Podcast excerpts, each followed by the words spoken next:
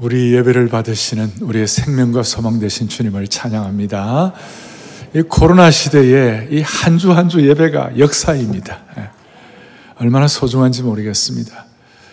한 해의 마지막 종착역인 이 12월 첫 주에 여호와의 날, 여호와의 그날, The Day of the Lord에 대해서 말씀할 수 있다는 것이 큰 특권이요 은혜라고 믿습니다. 말씀을 듣는 모든 성도들을 또 우리 모두를 살려주시기를 바랍니다.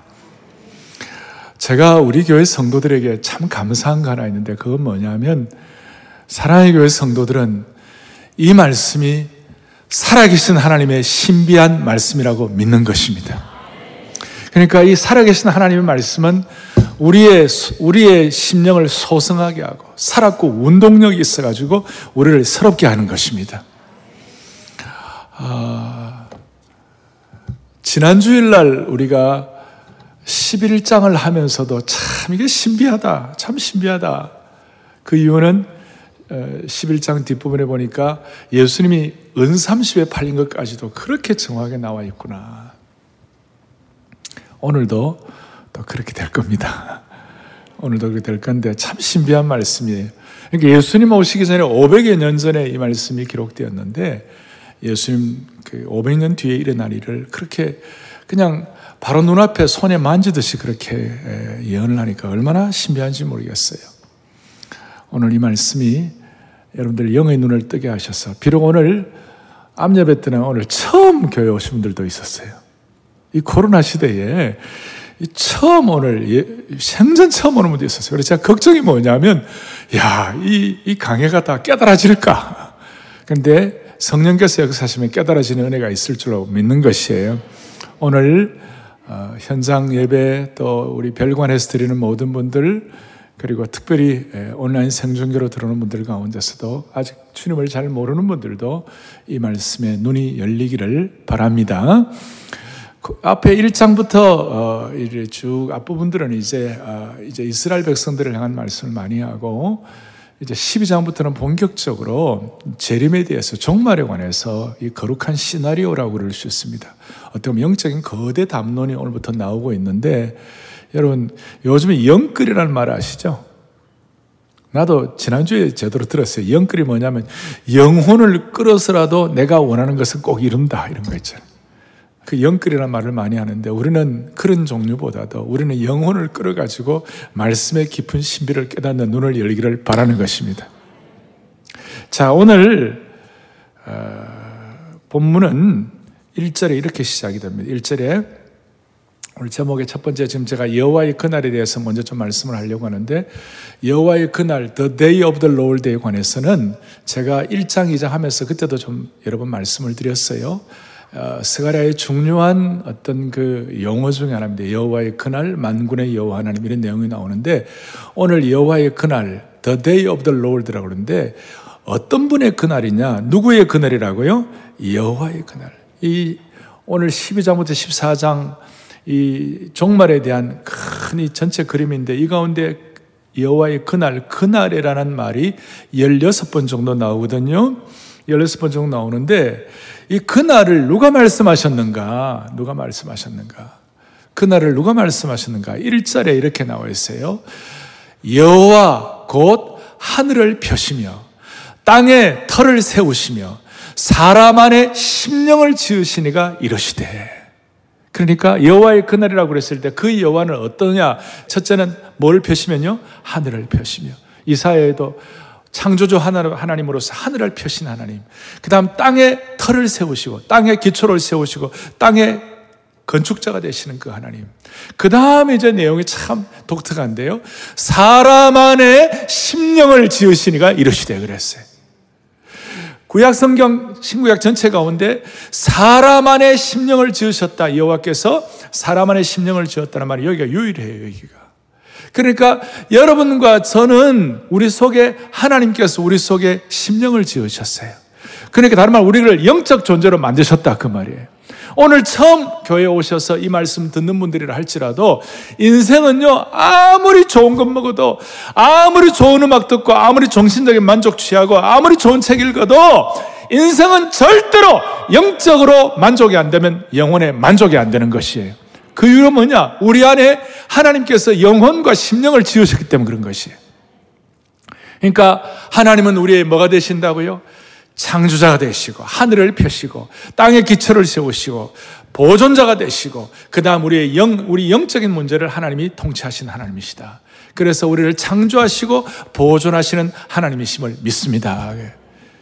우리의 뭐 삶의 모든 영역들을 통치하시는 하나님이신 줄로 확신합니다.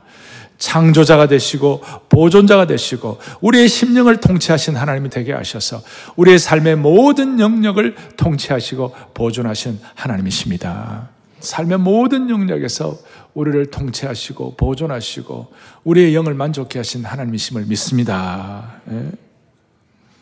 중요한 것은 중요한 것은 하늘을 펴시고 땅을 세우시고 사람 안에 심령을 지으시고 이렇게 만물을 창조하고 시작하신 분이 만물의 끝도 정하시는 것이에요. 그러니까 시작하신 분이 끝도 정하시는 것이에요. 한번 따라하겠습니다. 시작하신 분이 끝도 정하신다. 이 끝도 정하시는 이게 바로 여호와의 날이라고 말할 수 있는 것이에요. 그리고 구약에는 주로 이 여호와의 날은 주로 심판과 연관이 되어 있습니다. 신약에는 여호와의 날을 주의 날이다. 그래서 주님의 재림을 많이 보여주고 있는데 이 심판과 재림 이것이 여호와의 날과 밀접한 관계가 있고 그 다음에 심판과 재림이 우리에게 시사하는 바는 뭐냐면 공통점이 뭐냐면 그것은 준비를 하라는 것이에요. 다시요. 뭐 하라고요? 준비를 하라. 심판을 준비하고 재림을 준비하라는 것이. 그러니까 준비하지 않고 맞이하는 여호와의 날은 재앙인 것이. 준비하지 않고 맞이하는 심판은 재앙이고 준비하지 않고 맞이하는 재림도 재앙이 되는 것이. 그래서 한 해 마지막 종착역 12월 이 첫 주일 오늘날 여호와의 날을 준비하고 이 준비하기 위하여 우리가 착한 종으로 허리를 띠고 준비를 하고 슬기로운 지혜로운 다섯 처녀처럼 우리가 등불을 들고 예비한다면 이것은 오늘 축복이 되는 것이에요. 자, 한번 따라하겠습니다. 다시 한번 준비된 재림은 축복이 된다. 현장 예배 오신 여러분들이 모든 우리 생중계로 들어오는 모든 성도들을 대표해 가지고 그렇게 마음에 소원을 하고 집중을 하시기 바랍니다. 다시 한번 준비된 자리면 뭐가 된다고요? 축복이 된다. 그러니까 정말 준비된 하나님의 백성은 예수님의 재림 여호와의 날을 너무나도 사모하는 것이 오매 불망 사모하는 것이 신부가 신랑을 사모하듯이 그렇게 사모하는 거예요.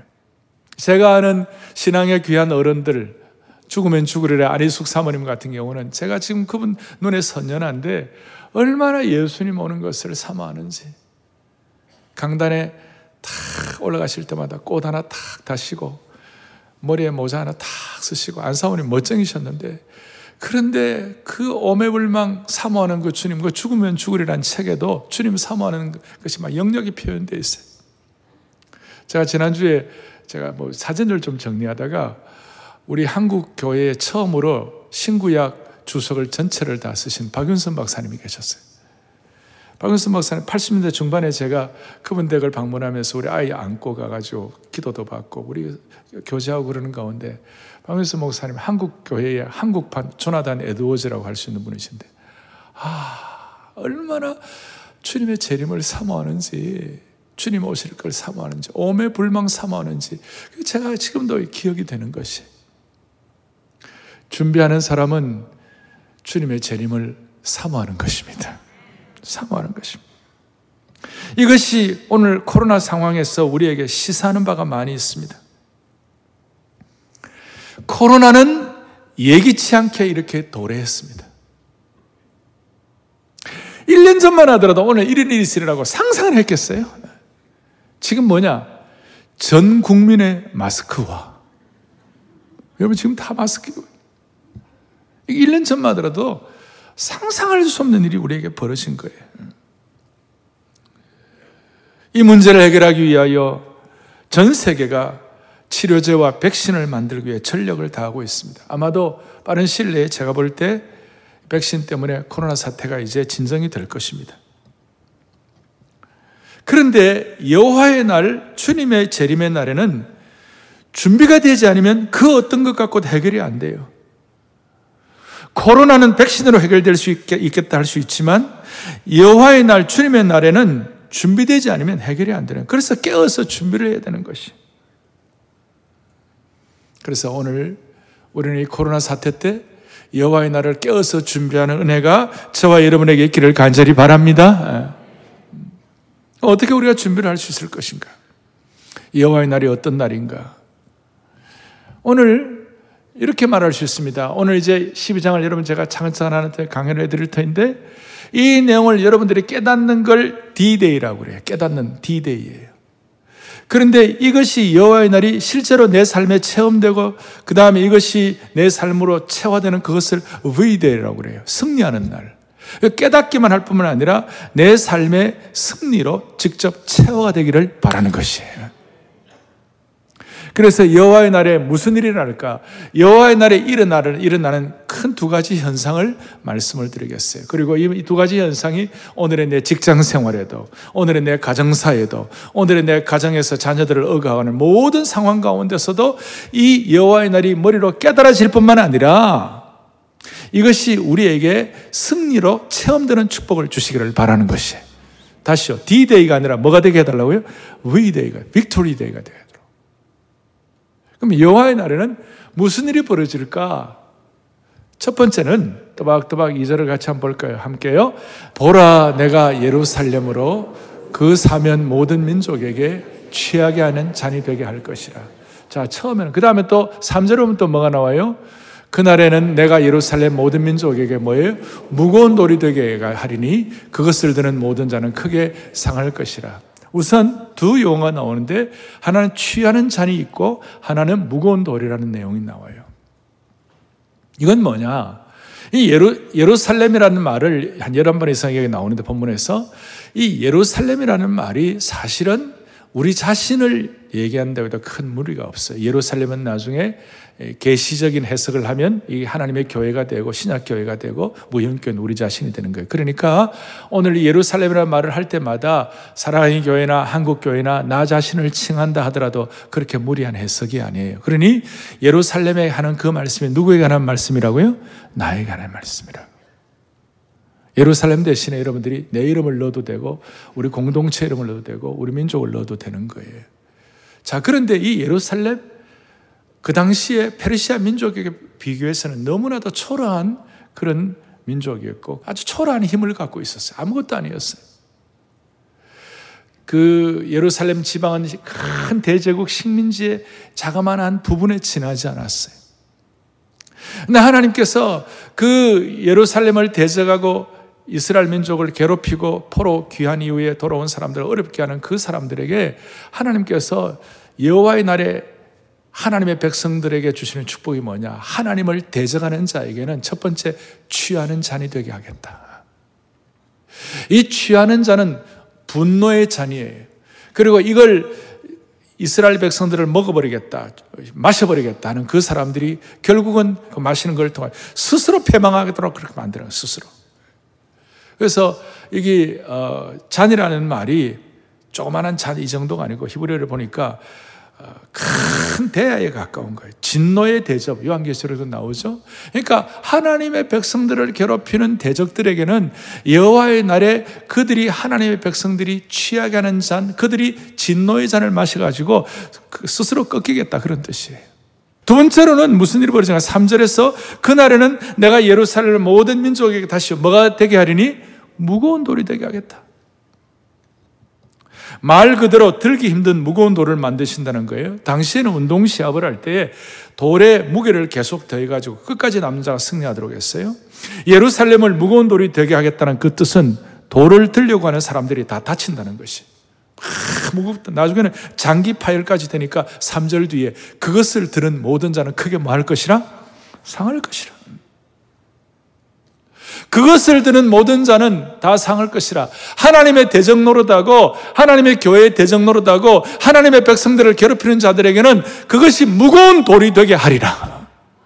여러분 진짜 하나님 잘 섬기는 때문에 뭐 직장 상사에게 괴롭힘을 당하고 하나님의 정말 신앙을 지키는 것 때문에 고통을 당하고 어려움을 당하는 분들에게는 하나님이 그 모든 대적들에게 무거운 돌이 되게 하리라 그랬어요. 무거운 돌이 되게 하리라. 그리고 또 하나는 사절에 보니까 뭐가 나오느냐면요. 여호와가 말하노라. 그날에 사절 한번 읽어보겠습니다. 같이 보죠. 여호와가 말하노라. 그날에 내가 모든 말을 쳐서 놀라게 하고 그 탄자를 쳐서 미치게 하되 유다 족속은 내가 돌보고 모든 민족의 말을 쳐서 눈이 멀게 하겠다. 여러분 이런 내용들을 여러분들이 보시면서 아 이게 그 이전에도 이런 내용들이 많이 이루어졌고 그 이후에도 이루어질 것을 여러분들이 상상할 수가 있을 것이에요. 그날에 모든 말을 쳐서 놀라게 하고 여기에 이제 병거도 나오고 다 나오는데 그 당시에 말과 병거는 이 약소 민족이라든지 이스라엘 사람들은 지금 어떻게 제대로 소유할 수 없는 거예요. 그러나 철병거 이런 것들은 그 당시로 말하면 병거와 말은 요즘으로 말하면 최고의 스텔스 폭격기 같이 최고의 최신식 무기예요. 그런 것들은 대적을 대적이 그런 것들을 갖고 하나님의 백성들을 괴롭히는데 그러나 여호와의 날이 오면 하나님이 심판의 날이 오면 무슨 일이 벌어지는가? 그런 철병거와 말을 가지고 큰 소리 치는 사람들이 전부 다 미치는 거예요. 말이 깜짝 놀라는 거예요. 뒤집어지는 거예요. 말이 눈이 멀게 되는 것이에요. 여러분 말이 뒤집어진다, 말이 놀란다. 그 홍해가 갈라질 때에 애굽의 철병거들이 들어왔을 때 다 수장된 것이 기억나십니까? 기도원이 역사할 때에 그 적군의 적군의 대적들이 놀라가지고 아군끼리 자기들끼리 막 싸웠어요. 시스라의 시스라의 철병거 900성이 하루아침에 900대가 있었지만 하나님의 심판으로 모두가 다 괴멸이 된 거예요. 모두가 다 괴멸이 된 거예요. 적군의 눈을 멀게 한다는 것은 엘리사 시대에 아람 군대의 침략자들의 눈을 멀게 한 것을 우리가 상상할 수가 있을 거예요. 이사야 시대의 사내립의 세력들을 동일하게 눈을 멀게 하는 것들을 우리가 기억할 수가 있을 것이.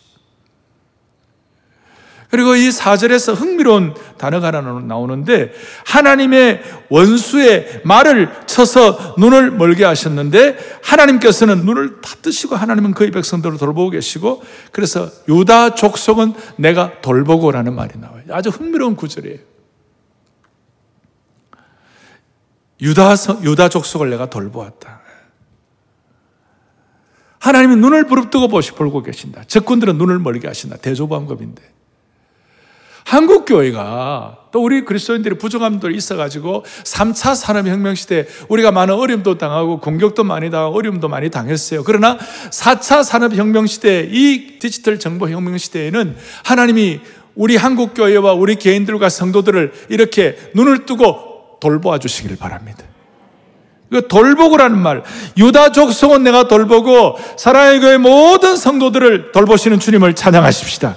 내가 더 이상 등을 돌리지 않겠다고 말씀하시는 거예요. 내가 더 이상 너가 겪는 어려움에 눈을 감지 않겠다고 말씀하시는 것이. 내가 너희를 지켜 돌보시겠다고 말씀하시는 것이. 그러니까 이 여호와의 날은 대적들에게는 심판의 날이 되겠지만 하나님의 백성들에게는 구원의 날이 되는 것입니다. 내가 돌보고 돌보고 돌보고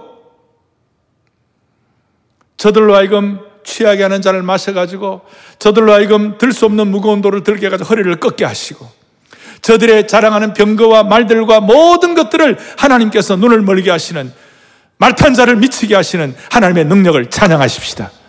그래서 돌본다는 말을 제가 이렇게 강조한 이유는 히브리의 원어에 능동형이라고 있어요. 능동형이라고 있는데 이 능동형으로 돌보는 것이 뭐냐? 취하는 잔이 하나님께서 되게 하고 돌이 되게 하고 말탄 자와 말을 치시고 유다 족속을 돌보고 말의 눈을 멀게 하고 멸하게 하시는 줄로 확신합니다.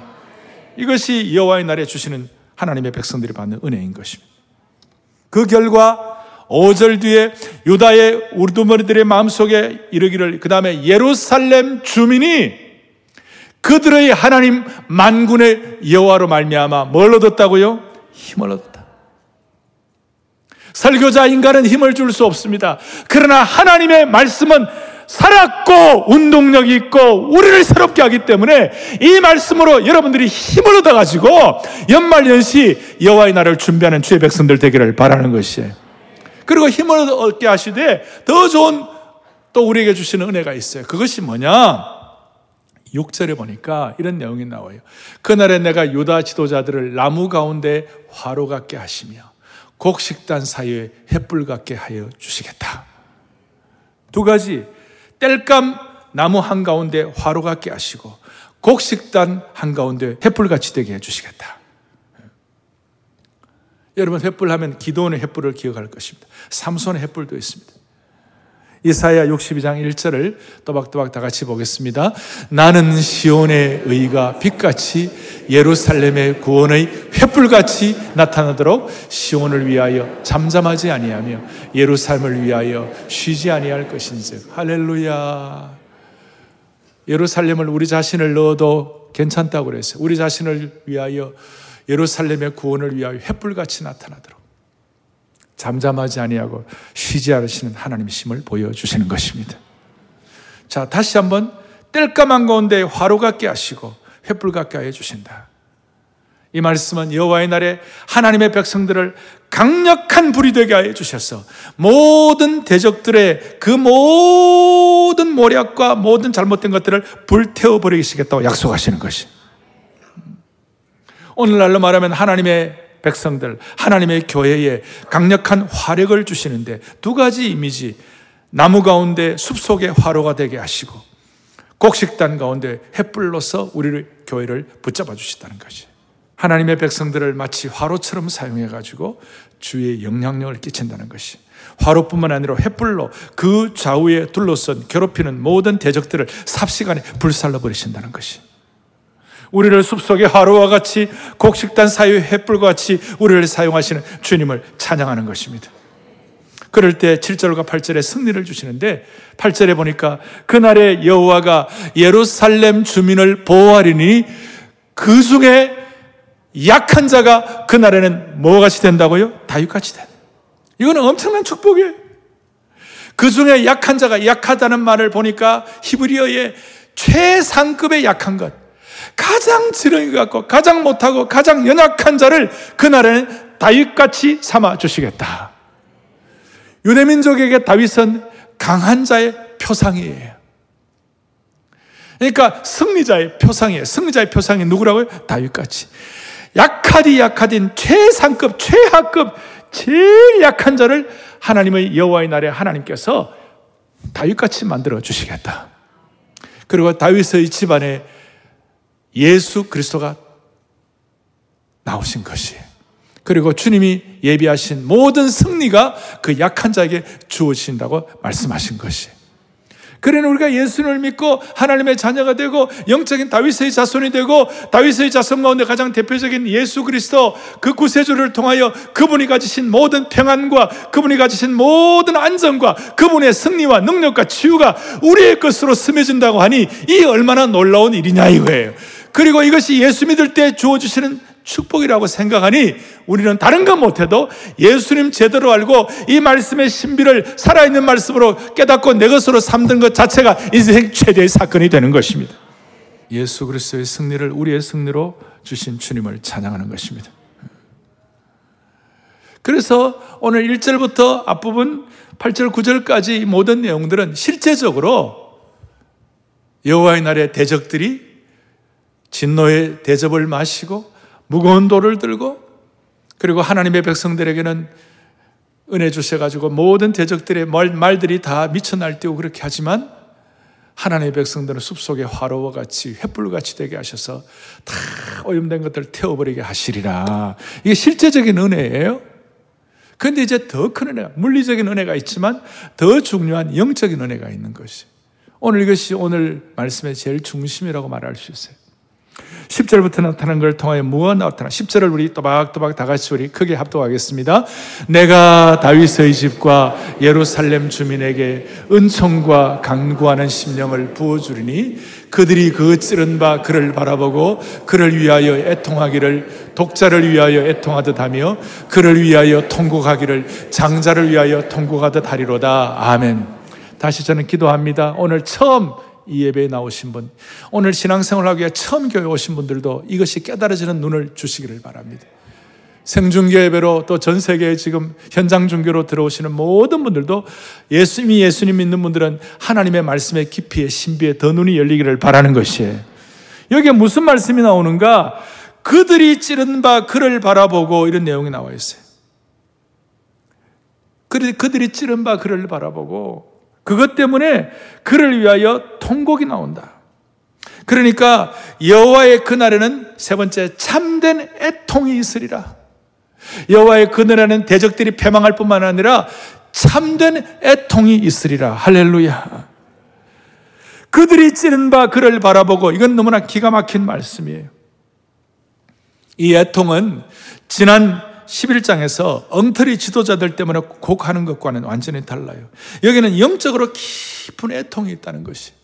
하나님의 말씀의 깊이가 깨달아지니까, 어, 이 말씀 앞에 내가 어찌할고 하는 그 애통이라고 말할 수가 있는 것이. 여기서 찔린 자가 누굴까요?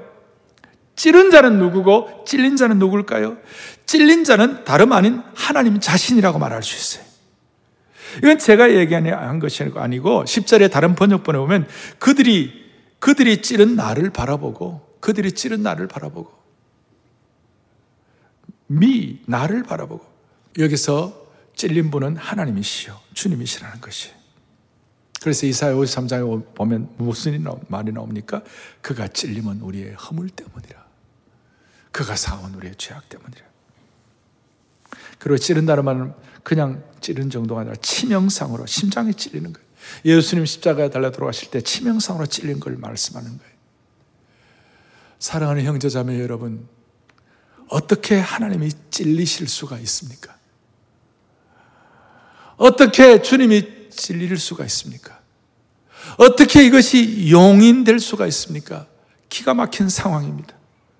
구원자가 찔리는 상황이 된다는 것입니다. 나중에 500년 뒤에 이스라엘 민족들이 예수님을 십자가에 예수님을 찌른 것과 동일한 것입니다. 하나님 자신이 찔린다는 말씀은 제가 쉽게 설교할 수 없는 용어입니다. 여기는 복음의 깊은 깊이 생명의 역사가 들어있는 것입니다. 이제는 우리가 정치적, 정치적이고도 물리적인 실제 상황에도 은혜를 받아야 되겠지만 우리가 더 깊은 영적인 구원, 영적인 은혜에 들어가야 하는 것이에요. 그 영적인 은혜에 들어간다는 것은 뭐냐? 우리가 새로운 심령을 가지고 하나님을 찌른 그 죄를 우리가 알면서 오늘도 우리의 범죄, 우리의 연약함, 우리의 노추함, 우리의 약점이 주님을 찌른다는 걸 기억하면서 주님 내가 어찌할까 하는 그런 참된 회개가 우리에게 있어지기를 원하는 것이에요. 이 연말에 정리할 건 좀 정리를 해야 되는 것이에요.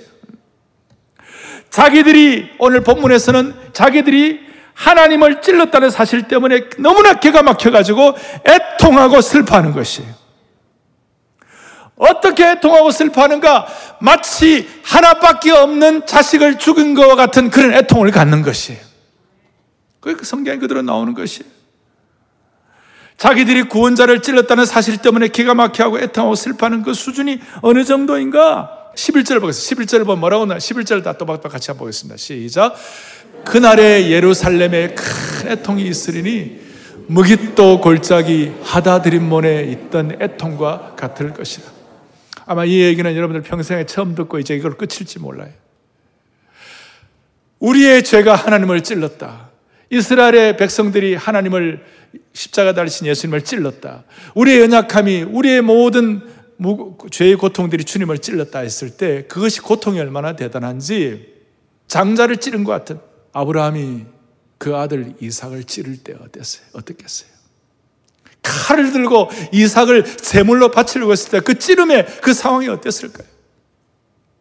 좀 깊이 들어가면 우리의 연약함과 우리의 누추함과 우리의 죄가 주님을 어떻게 찔렀지 생각하면 기가 막힌 것이. 그리고 그 찔림에 대한 애통이 어느 정도 큰가 하면 하다드림, 무기또의 하다드림몬의 애통이 있다. 이 하다드림몬의 애통은 뭐냐면 이스라엘 백성들의 왕들은 대체적으로 악질들이 악한 왕들이 많았어요. 그런데 간혹 가다가 착한 왕이 있었어요. 착한 왕의 대명사가 요시아 왕이었어요. 누구라고요? 요시아 왕. 이 요시아 왕이 너무나 선정을 베풀었는데 애굽의 느구라는 왕이 올라와 가지고 무기또 골짜기 하다드림몬에서 요시아를 쳐 죽였어요. 그러니까 그 착한 진정한 지도자가 죽는 걸 그걸 보면서 너무너무 이스라엘 백성들이 가슴이 아파갖고 통곡하고 통곡하는 것이에요. 그것이 뭐냐? 하다 드림몬의 애통이에요. 지금도 이스라엘 백성들에게는 이 절기가 남아있어요. 오늘 우리의 죄가 주름을 찌른다고 생각할 때 우리는 애통하는 마음이 있는 것이에요. 통곡하는 마음이 있는 것이에요. 오늘 영적으로 여호와의 날에 이런 애통과 우리의 연약함이 주님을 찔렀다는 것 때문에 주님 앞에서 회개하고 우리 자신을 돌아본다 했을 때 이때가 우리에게는 부이데이가 될 수가 있는 것입니다. 그리고 이 애통이 어떤 일부 계층만의 애통이 아니에요. 이 애통은 첫째 뭐예요? 구원자를 찌른 것에 대한 진짜 애통. 여기서 참된 구원이 시작되는데 이 애통은 아까 하다드림몬의 애통, 자식을 죽인 애통이라고 그랬어요. 그리고 이 애통은 일부 계층만 애통이 아니라 12절부터 14절까지 쭉 나오는데 먼저 12절을 보니까 왕족들이 애통하는 다윗의 족속, 나단의 족속, 나단의 족속도 솔로몬의 형제니까 다 왕족이에요. 왕족들이 귀족들이 애통하는 거예요. 그 다음에 13절에 보니까 레위 족속, 시므이 족속, 이 제사장 족속들이 다 애통하는 거예요. 본래 제사장들은 잘 울지 않아요. 자기들은 하나님과 사람 사이 대리한다 해갖고 딱 뉴트럴해요. 그런데 그들이 운다는 것이. 그 다음에 쭉 이어서 모든 각계각층의 13절, 14절에 쭉 모든 남은 족속들, 그 다음에 아내들이, 그리고 뭐 남은 족속들, 다 따로따로란 말이 11번 이상 나오는데 모든 사람들, 각계각층에 있는 모든 사람들 예의 없이 거족적으로, 민족적으로 전부 전 계층이 애통하며 주님을 찌른 것에 대해서 자신을 돌본다는 것이 오늘 이 진정한 애통을 한 해의 종착역 12월 첫 주일날 우리 모두에게 다시 회복시켜 주시기를 바랍니다. 그리고 이 애통도 그냥 되는 건 아니에요. 애통하고 싶다고 애통되는 거 아니에요. 10절 뭐라고 나와 있느냐? 내가 다윗의 집과 예루살렘 주민에게 뭐라고 나와 있습니까? 은총과 강구하는 심령을 부어주리니 그랬어요. 은총과 강구하는 심령을 부어주실 때 우리가 애통이 되는 것이에요. 그래서 현장 예배가 중요하고 우리가 함께 드리는 이 예배가 이렇게 중요한 거예요. 공동체가 모여서 기도할 때 하나님 우리에게 애통하는 마음을 주시는 거예요. 애통하는 마음을 부어주시는 것이 애통하는 마음을 부어주시는 거예요. 그리고 여호와의 날 이제 중요한 것은 부어주신다고 했어요. 부어주시는 것은 항상 뭐와 관계가 있냐면요. 성령의 역사와 관계가 되는 것이에요. 그래서 네 번째 중요한 것은 여호와의 그날의 마지막은 성령의 부으심으로 끝나는 것이 여호와의 날의 마지막. 은총과 간구하는 심령을 다시 어떻게 한다고요? 부어주신다. 특별히 성령의 역사는 은총과 강구는 성령의 역사를 통하여 깨닫게 되시고 이것이 우리에게 임하는 것인데 부어주신다. 성령의 역사는 스프링클, 그렇게 한 방울 두 방울 이렇게 떨어뜨리는 것이 아니라 부을라웃, 부어주신다고 그랬어요. 로마서 5장 5절에 오면 성령의 역사에 부어주심에 대해서 성령으로 말미암아 하나님의 사랑이 우리의 마음에 부은 바 되미니 그랬어요. 오늘 은총과 강구하는 심정을 한 방울 두 방울이 아니라 부어주시기를 바랍니다. 암예배에서 성령의 비가 내리네 찬양을 했습니다. 성령의 비가 내리네 하늘의 문을 열어 주시옵소서. 예수님 임재해 주시고 성령님 임재해 주옵소서 찬양하는 동안에 하늘의 문을 열리고 부어 주시는 그런 은혜를 체험한 분들도 있는 것이에요. 이 시간 성령의 은혜를 부어 주시기를 바랍니다. 그래서 여호와의 날의 마지막은 어떻게 되느냐? 성령의 부어 주심으로 마지막이 정리가 되는 것이에요.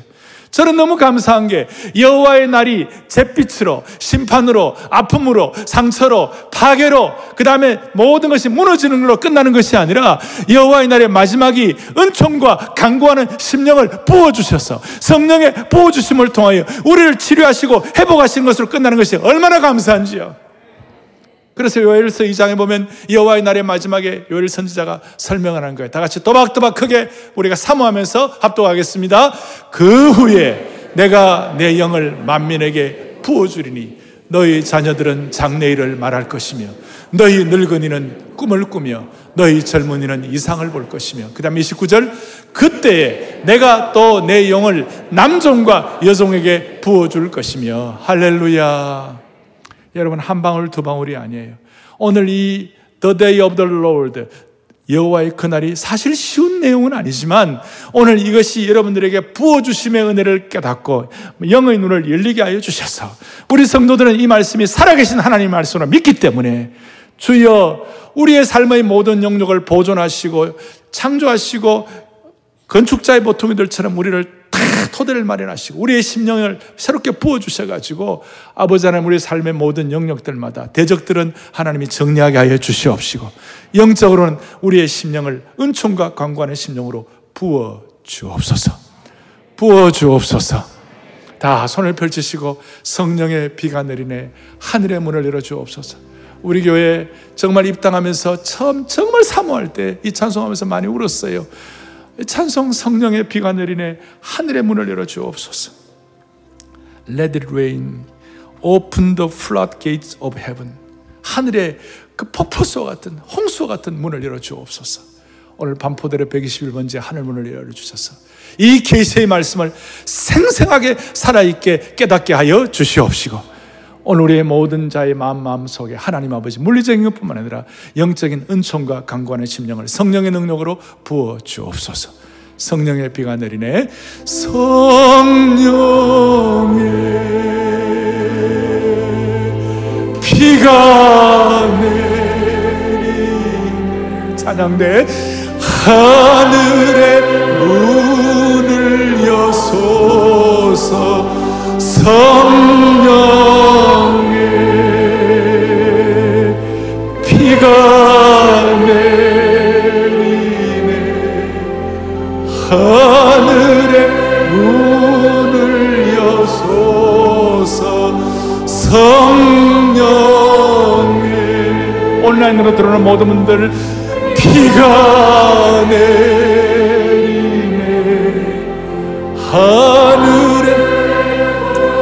은총의 문을 은총의 비가 내리네.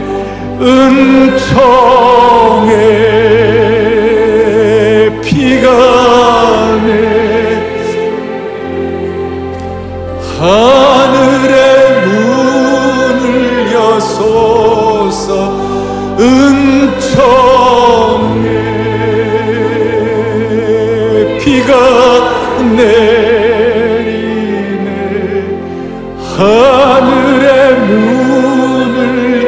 말씀의 비가 내리네. 말씀의 말씀의 비가 내리네.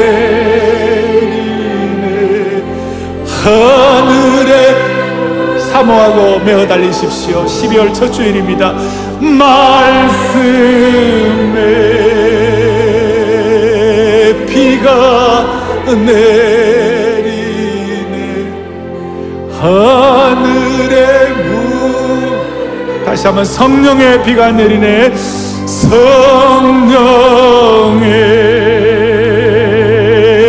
비가 내. 하늘의 문을 여소서.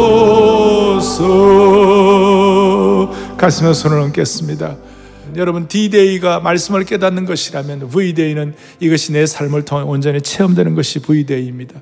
오늘 한국교회 성도들은 지금 말씀의 V-Day가 필요한 것입니다. 회개와 애통의 심정을 하나님 우리에게 허락해 주셨다는 것은 남 얘기할 거 없습니다. 우리가 우리 자신을 돌아보면 되는 거예요. 내가 주님을 찌른 죄악을 회개하고 주님 앞에 나를 돌아볼 때 주인은 알아서 은혜가 되는 것이고 주인은 하나님의 축복이 새로워지는 것입니다. 오늘, 오늘 우리 가운데 혹시 처음, 생전 처음 교회 오신 분이 계시다면 가슴에 손을 얹고 주여 내가 이 말씀의 깊이를 다 모르지만 그런 한 가지 내 죄가 하나님을 찌른 줄로 생각하오니 주여 내 죄를 용서하여 주시옵시고 하나님의 백성으로 삼아 주시옵소서. 다시 한번 여호와의 날이 잿빛과 어두움과 파멸과 심판으로 끝나지 아니하고 거룩한 애통과 심령에 부어 주심으로 승리하게 하시니 얼마나 감사한지요. 주여 은혜를 주옵소서. 주여 여호와의 날에 은혜를 주옵소서.